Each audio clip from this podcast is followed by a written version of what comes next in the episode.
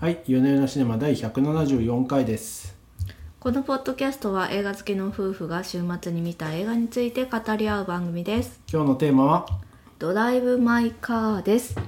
村上春樹の同名短編小説を浜口竜介監督脚本により映画化第74回カンヌ国際映画祭では日本映画では初となる脚本賞を受賞したほか国際映画批評家連盟賞 AF- AFCAE 賞エキュメニカル審査員賞を同時受賞し4冠を達成第94回アカデミー賞では日本映画史上初となる作品賞にノミネートされたほか監督賞脚色賞国際長編映画賞と合わせて4部門でノミネートされておりますめちゃめちゃ評価されてんですね。めっちゃ国際的な評価を浴びている作品でございましへてーいやもう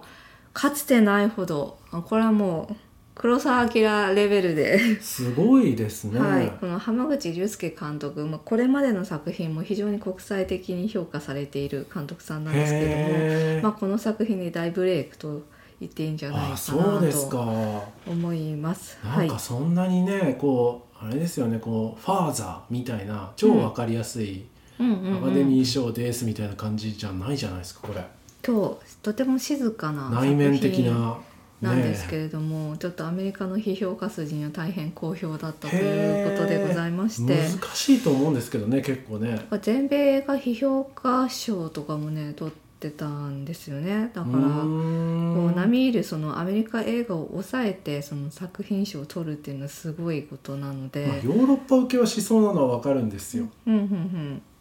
でもアカデミー賞すごいですねアうんということでございカまデすミーも変わったのかもしれないですねそうまああのむしろここ近年ね特にその外国映画がその作品賞とか脚本賞とかそういう主要賞と言われるとこに食い込んでくるっていうのが増えたんですよね。まあ、これまでは基本的にはそのアカアメリカの映画の賞っていうことでそのアメリカの映画が中心だったんですけど、うんまあ、ダイバーシティの流れとかもありうまんでしすかて、ねはいまあ、その2年前にはあれですパよパララササイトが取りまパしラたしサイトよりもよりこう、あうん内向的なうんうん、あそうパラサイトは結構ねエンターテインしていたと思うんですけれどそうそうも。そうそううん構造的に面白いところもあったしカオスなところもあったんです、これかなりこうかなり深く入ってくる割とねあの見る人によってはちょっと眠い系のシリアスな作品だったので、 3時間ありますからねそうそれね長いそして長いんだこれでもなんか飽きませんでしたよ全然長さ感じなかったそうあの最初ねちょっとねあの長くて嫌だなと思いましたけど最初、えーうん、ここまでで序盤何回っていうぐらい長かったんですけあどーだんだんまあその感情がねその抑えていた感情がそれぞれ吐き出されていくっていう過程がまあ、その序盤のこのものすごいこの抑えたところがあったからこそ後半のところに説得力が増したなっていうふうには長さ思をい感まじしたなね。い3時間を見ても素晴らしい良素晴からったしいですね素。晴らしい作品だったと思います、はい。えーでもそれでもそんなにそんなに受けるのは結構すごいですね、うもん。うなんか難しいと思うんだよなこれそんな誰にもおすすめできる映画って感じしない、そうですね。まあえー、っとですね。うんでまあでその商業映画デビュー作で「その寝ても覚めても」っていうのがカンヌのコンペティションに選出されまして。うんうんその後で、えーあこのと監督のはいこの監督ユーモグラフィーそうを見てでするんねですね偶然と想像という作品がですねベルリン国際映画祭で銀熊賞とというふうにこれも結構快挙だったんですよねでそのう後ん脚本を手掛けた「スパイの妻」がですねベネチアで銀獅子賞黒沢さんのそうそうそうですあれもね脚本なんですね脚本でしたそうへーなでも黒沢さん風味はちょっとわかる感じしますね、うんうんうんなうんんか全体作風に近いものを感じましたおーそうですか、 う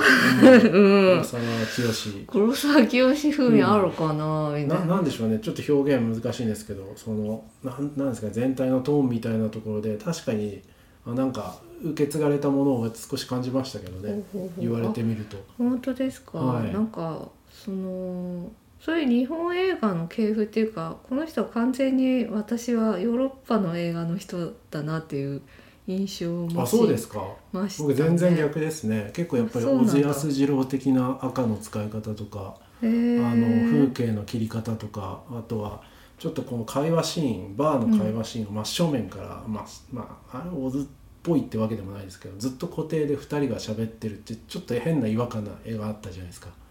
うーん高津高槻と話してるところとかうんなんかそういうところですごい日本映画の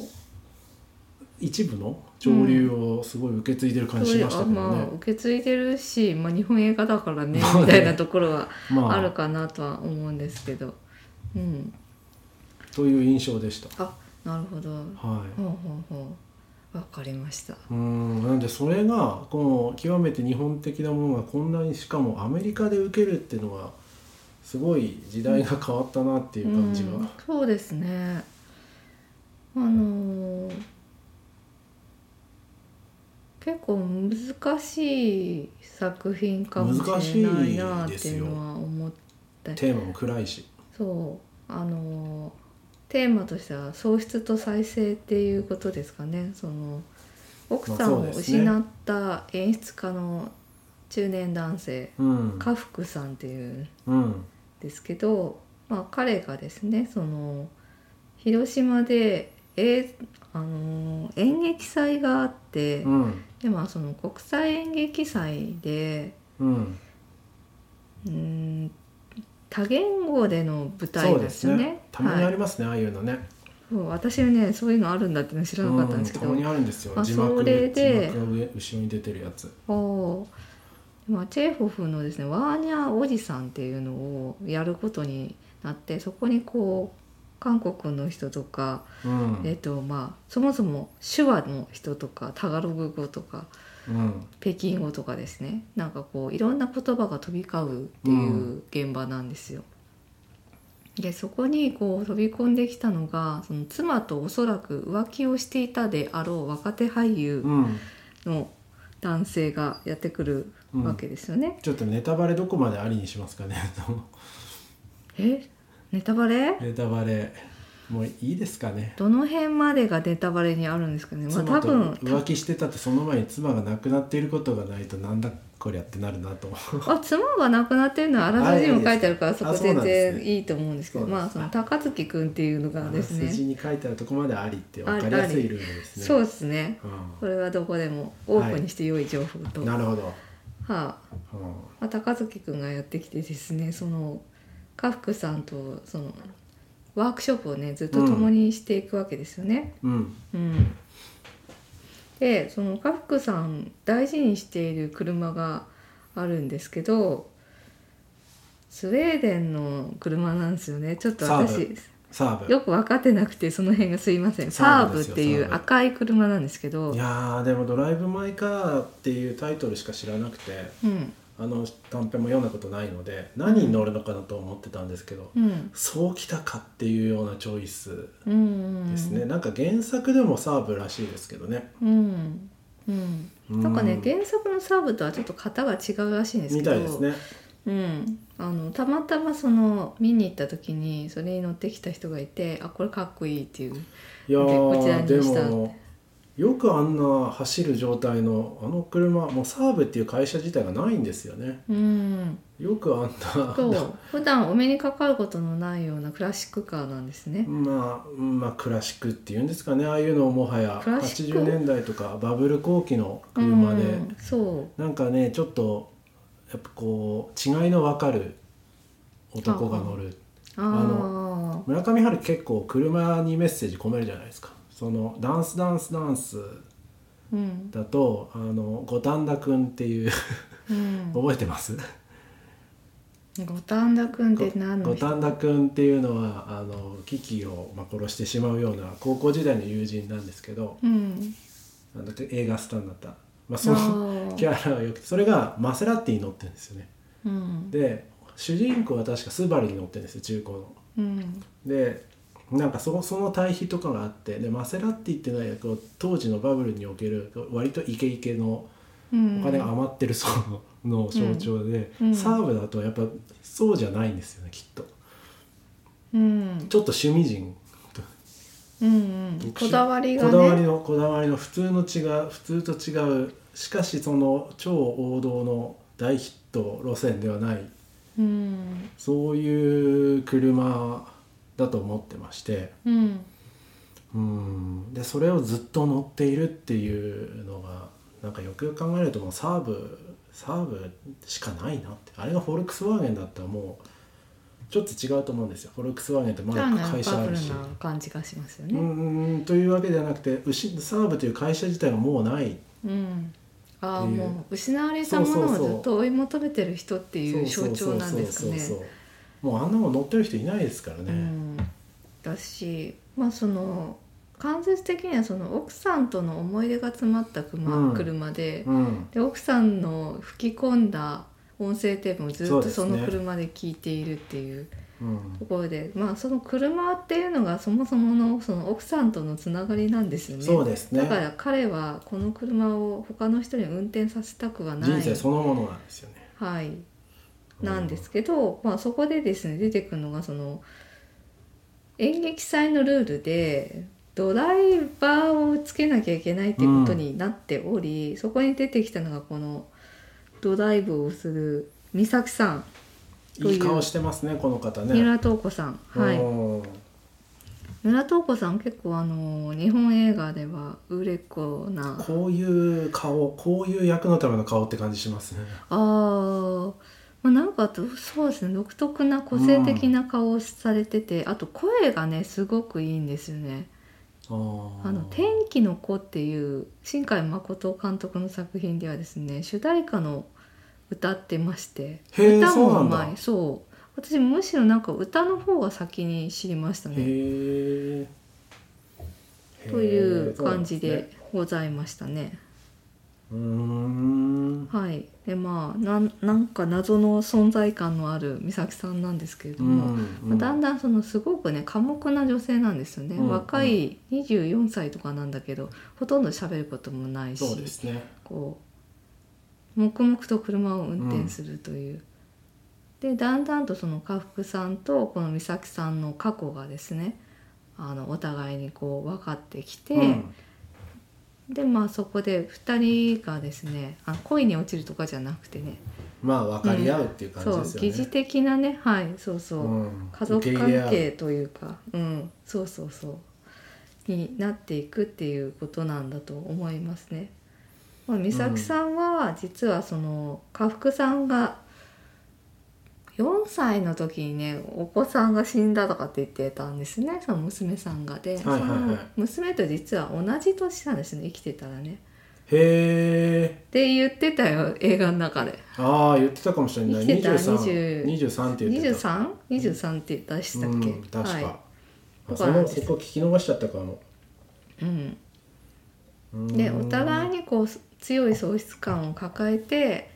自分があの誰かを殺してしまったっていううん強い罪の意識を持っている2人なんですよ。まあ、そんな2人がこう分かり合ってね新しい人生を進んでいくぞっていうところを描いている映画でございます。そうなんですよなんですごいこう普遍的なまあ普遍っていうほど普遍でないのかもしれないですけど、まあうん非常に内面的な話なんで、うんこう最近のアカデミー賞って割とこううん政治問題とかちょっと混ぜる的な「ノマドランド」みたいなあれ政治もないとかか貧な。困 とか。ななんか社会情勢が入ってきて受けてるみたいな私のうがった偏見があってうん、よくこんなストレートなものが入ったなっていう感じはしました。おーあーでもまあ社会情勢なのかなっていうのも思っていてその、うん、分断されている人たちなんですよね心の人たちはね、うんなんかこうすごく成功したようにも見えるんだけれどももまのあすそごういです喪ね失感を抱えている洒落たマンションに家住んでま福すよさんねと。か洒落たさマンれシたョンマンション そうですねデザイナーズの打ちまたっぱかなしの素晴らしい。夫が打ちっぱなしに住みたいって言っていやでもサーブとかいいですよね。そサうねーなんかもうそういう表面的な話じゃないの そうじゃないの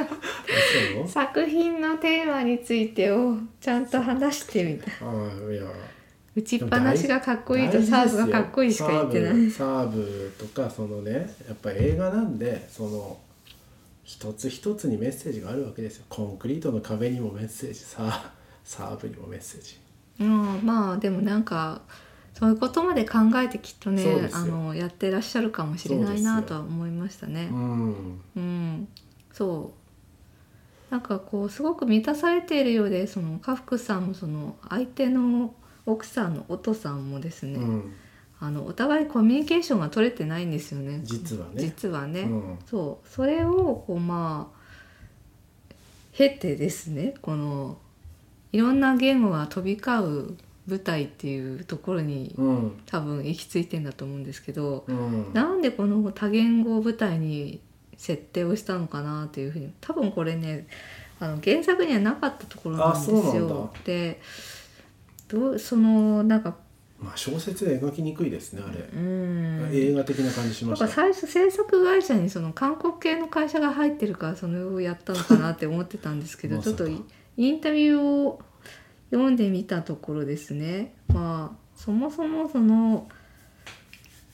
多言語演劇においてはまず相手の言葉は分かんないっていう状態うんなんですよ。うんで相手がどういうニュアンスで話しているのかっていうのをすごく注意深く聞いて見ていないと把握できないだからうんうん相手を見る聞くっていうそのコミュニケーションにすごくフォーカスしなければいけないうんコミュニケーションなんだと。うん、でそれを、まあ、この多言語演劇においてやっているからおそらくそれを組み込みしたかった。つまりその同じ日本語で喋っていて同じ家に住んでも理解し合えないコミュニケーションが取れていなかった家福さんと音さんとか同じ日本人同士でも分断されてコミュニケーションが取れていないという人たちに対してあのそういう舞台でわざわざうん相手を聞くっていうのはどういうことかっていうのをあの主人公たちがあのなんて言うんでしょう注意深くなるようにっていうような過程を描いているのかなっていうふうに思うわけですね。うんなるほどあの最後近くのあの演劇の終わりの手話のうん長いセリフのシーンとかすごい感動的ですね、そうそうそうあれ素晴らしあのいゆなさんがやっている、そうなんですよ彼女はもう言葉さえね発してないんですよ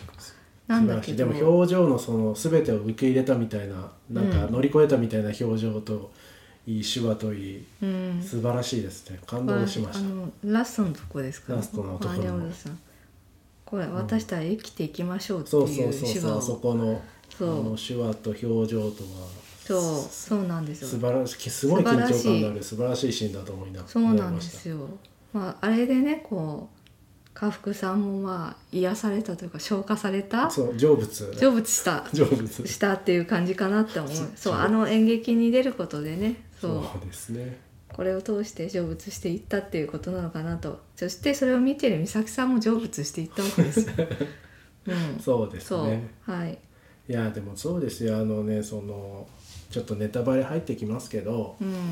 もうあのわーにゃー役立った彼が逮捕された時にう「ん家、福さん中心しますかやりますか?」ってもう絶対やるだろやるしかないだろっうん、て思ったんですけどいちいちドライブ行くじゃないですか。はい。なんて意思決定が遅いんだろええそういうふうに思うんですうなねって。思ったんですけ いやどまず遅そいの割に価値心があのる迷い心の迷いですよ、そのその舞台に出て自分をもうさらけ出すことができないって言ってるでしょそうですねれセリフでちゃんと説明してるでししょてたしてたしてたけど、うん、もうどう考えてもやるしかないじゃないですか。意思決定が遅いとか言われるとは思わなかっ た思わなかったんですけどただまあその、まあでもいいんですよそのロードムービーとしてねそそういうのもん美ですよね咲さんと一緒にその日本のこう広島からまた遠いと北こ海行道きまのすよねね果ての地までドライブをするっていう、うんその過程もねすごい重要だなと思いましたし、はい、あのその美咲さんそとういう一も緒んだとに思います本人当事者としては。はい、ドライブをしてで最後ねああなるほどそういうことだったのかと思ってこの作品だとものすごいみんなタバコ吸ってるじゃないですかスパスパーってまあ最近ではねちょっと珍しいぐらいタバコタバのコシーンがを多いで吸っすてるね。んですけど最後にそのお母さんが亡くなったという家の前でそのうん美咲さんがタバコに火をつけてそれをこう線香みたいに立てるんですよね、だからこれは死者への弔いの日なんだっていうのがそこで私分かりましたでよもあのシーンなんかで見たことあるんだよなああいうああいああいううのはまあああいうことするシーン映画ってなかったでしたっけなんかありそうですねなんかなんかのデジャブになったんですけど、はい思い出せませんでした、はい。というところでこうその中盤ぐらいにその家福さんと美咲さんが話し合って実はあ私もなんか母を殺したんですみたいな、うんそういう話をして家福さんもあの奥さんをもっと早く行けば助けられたかもしれないみたいな話をして、2人でこうタバコスパーって吸ってもいいんですかって聞いてその後でこうプカーってするじゃないですか。あのサンルーフからねそう出してそうるんですそうあれいいですねそうそうそう青春ムービー感がありますああいう青の春ムービーかなと思いうんきや、でもあれもきっと線香っていうことなんだなって思ってうーんそうですかねうーんまあそうそうなのかもしれないですねうんなるほど青春ムービーのようでもまあ弔弔い弔いいだなとのかなというふうになるほどね後からは思いましたね、なるほど、まあ、その時は青春ムービーっぽいなと思ったんですけど青サンル春ームフがービーっぽいね、うんサンルーフから出るというのは青春ムービーの鉄なんか板ねですからねでもいいですよねなかなかこういうロードムービーないじゃないですか日本であんまりないかもしれない全ですね国度がね狭いからあ そういうことまあそういうことだと思ってますよ本当になるほどあ本と当に絵にならないのかもねなんか、まあでも結構その日本海とかねうん今回うまくなってましたけどやっぱ国国土が狭いのと、まあ、確かにその砂漠の中をただ抜けるみたいなのじゃなくて、そうそう普通に整備された東北自動車道とかになっちゃうかそらうそうそうなんかパうリんテキサスみたいなああいう交流感はそうそうそなうんかそういうアメリカ映画とかでこうヨーロッパ映画とかで見るようなんかな出ないかなもんしかれないロードムービー感が出ないっていうかそうねなんかねどこ行っても似たような感じの確かにね風景になっちゃうしねみたいなそういうとこはありますね、ありますけどうんまあそんな中この映画ロードムービーとしていい,、いいじゃないですかとってもはいそうですねあとうん俳優さんの演技がすごい抑制されてるのがいいなっていうふううにん個人的には思いましたねうんなんかねうんその分あのすごくこう作品全体も静かなのでちょっとしたこの表情の変化とそうかですね声の変化みたいなところうにん注意深くなることができて、それうんさっきも言ったその演劇とのテーマとよく似ているというか、うん相手をよく見るよく聞くっていうところにフォーカスができるようになってるなっていうふうに思いましうんそうですねたはい、全然またどうでもいい話ですけどはい、何でしょう十二滝村上十二う滝んあの地名って、うん羊をめぐる冒険か何かに出てきた地名おさすが村上春吉ああそうですか合ってますあ合ってますねああれそかうなんですよ架空の架空の地町名ですよになんねそうですよね、そうなんですようん、実ははね昨日なんかちょっとそれ読んだんですけどもともとの原作の方の「ドライブ・マイ・カー」の方ではあの実際に出てくる地名が出てくるんですねはたあだなんかその町長さんが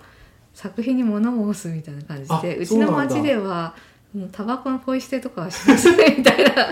なんか謎の理由でですね抗議をしたらしいんですよ。まあ、確そかれにでなんか裕福な街としては描かれてないですから確かはいにそんなポジティブな影響は ななないいかかももししれれなないい確かにね地の果てみたいなそうですね扱いだからそうですね、はいまあ、それでであの村上春樹としてはかあの単行本化するにあたって帳面を書き換えることになってで、まあ、十二滝村になったへえへえ羊男がいる、ま、とこですよねあれねそうですね羊男があそこに住んでたら怖いで すねへえああなるほどねなんかこう、うんあの特特徴的な街の名前がちょっとピンときましたねすごいよく覚えてましたねうんそうですねいやでも村上花木話からしますと、うんなんか若かりし頃好きだった村上春樹ってその羊シリーズとかだったんで、うんもうちょっとこう軽いというか、うんウィトがあったり、ちょっとシニカルなとこあったりするんですけど昨今の村上春樹の特に映画化される「バーニング」とかうんなんかもうすごいシリアスですよね。うんなんか人のこの闇とか世の中の残酷さを切り込んでいくみたいなそういう感じでだいぶ変わってきたなって思いましたうんいやいいと思うんですよそういう作家としてのスタイルが変わっていくのってまあ映画化されてるのはほぼ短編で、うんなんかその映画作家に結構裁量を任せるタイプらしいんですよ村上春樹さんうーんまあノルウェーの森だとものすごいチェックが細かかったらしいんですけどへえ他の短編だとあの短編はもうどんどん他の作家さんが膨らませてるからもういいよみたいな感じで手放すらしくてへ、まあ、それもあって短編の映画化が多いのかもしれないですね。あーまあね彼のねじ巻き鳥とか2時間とか3時間にならないですしねねじ巻き鳥ねねじ巻き鳥でも3部作とかで映画化してほしいですけどね 多分ロード・オブ・ザ・リングぐらいの長さになりそうですうね、んちょっと残虐シーンがねカワハニそうとでかすがあねるんでちょっと大丈夫かなみうたいなんとこはありますけどはい村上春樹私もものすごい10代の頃すごい好きだったんですけど、もうん、うなんか今となってはねなんかほとんどの作品を手放してしまったしあそうですか読んでないですね。うーんそうさ特に近年の作品はやっぱあんまりピンとこないというかまあ大変ですよね体力がいりますね向き合うのに1984とかすごいいいいいと思いますけどああ1984は面白かったですけど、んそのその他の細かい短編とかあんまりななんかピンとこいない感じがしてそれはでも私の感性が下がってしまったのか またそんな話になってきますねうんまあはいそういうありますよねその人生のフェーズにおいてこれが刺さる時あとそう刺ですさらない時ありまいいすんかでらすよそれはあの作家も変わるし読者も変わるんで、うんはい、はい結構いいお時間あそうなんです他ねなんか言っときたいことありますか